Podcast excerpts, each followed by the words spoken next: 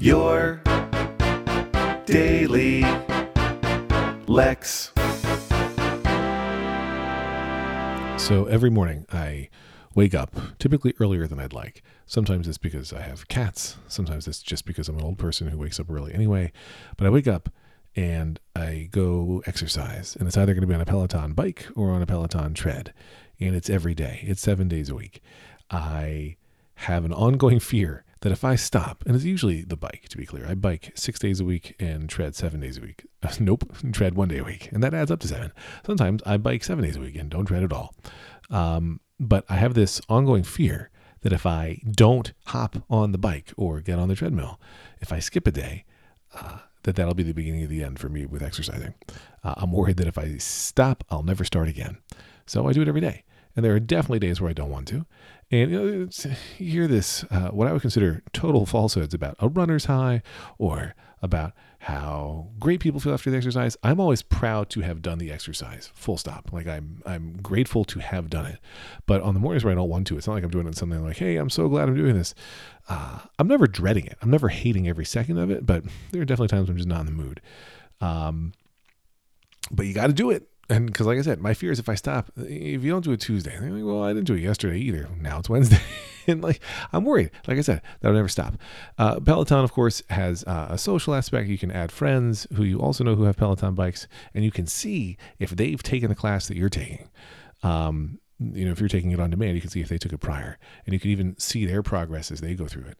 And there are some friends who, if I see, oh, they took this class already, I, I load them up and you know effectively compete with them or really use them for motivation while i'm writing. Like i got to stay a little bit ahead of so and so there's certain times when i can see oh a friend took this class and i go to see who it was I'm like oh well they are no competition whatsoever there's a friend of a friend who i am connected with a guy here in jersey who i don't know i mean uh, he's he's uh, i'm sure a great human doing great things but super sucks at peloton and so if i see him i know that is not in any way a motivation like when you're uh, super far ahead of that person two minutes in. They're not motivating you to keep going through the rest of the ride. So sometimes uh, those friends or acquaintances on the Peloton app, they should call them that acquaintances, uh, are not super helpful uh, or not motivating anyway, which I guess is fine, but whatever.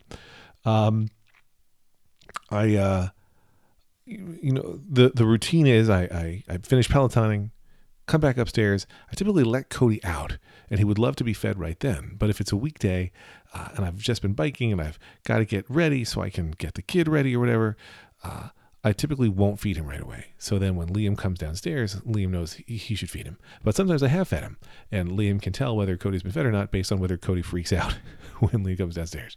So this morning when I came downstairs after Liam the second time, uh, Cody starts freaking out. And I'm, I say to Liam, you know, not annoyed. It's fine. Like, I, am guessing you didn't feed Liam. He's like, no, he, he didn't go insane when I went down. And I said, he went insane when I went down. And this is my whole point. This is what I'm building to in this compelling episode of Your Daily Lex is as soon as I said he went insane when I went down, I then added doo da doo da because as soon as I hear that rhythm, he went insane when I went down. My brain goes doo da doo da, and it does that for all kinds of songs all the time uh, stepping back in case I'm not making myself clear because I don't feel like I am. I hear song lyric rhythms in spoken word speech from humans. Spoken word speech, one of my favorite kinds of speech. And I don't know why. I want to know if there's a word for it or if there's a reason for it. But if somebody says something that's in a rhythm that matches the rhythm of a popular song lyric, my head will instantly get that. It's not like I'm working for it. It's the same thing with finding movie mistakes. I'm not actively watching a movie or TV show looking for a mistake. My brain just sees it and seizes on it.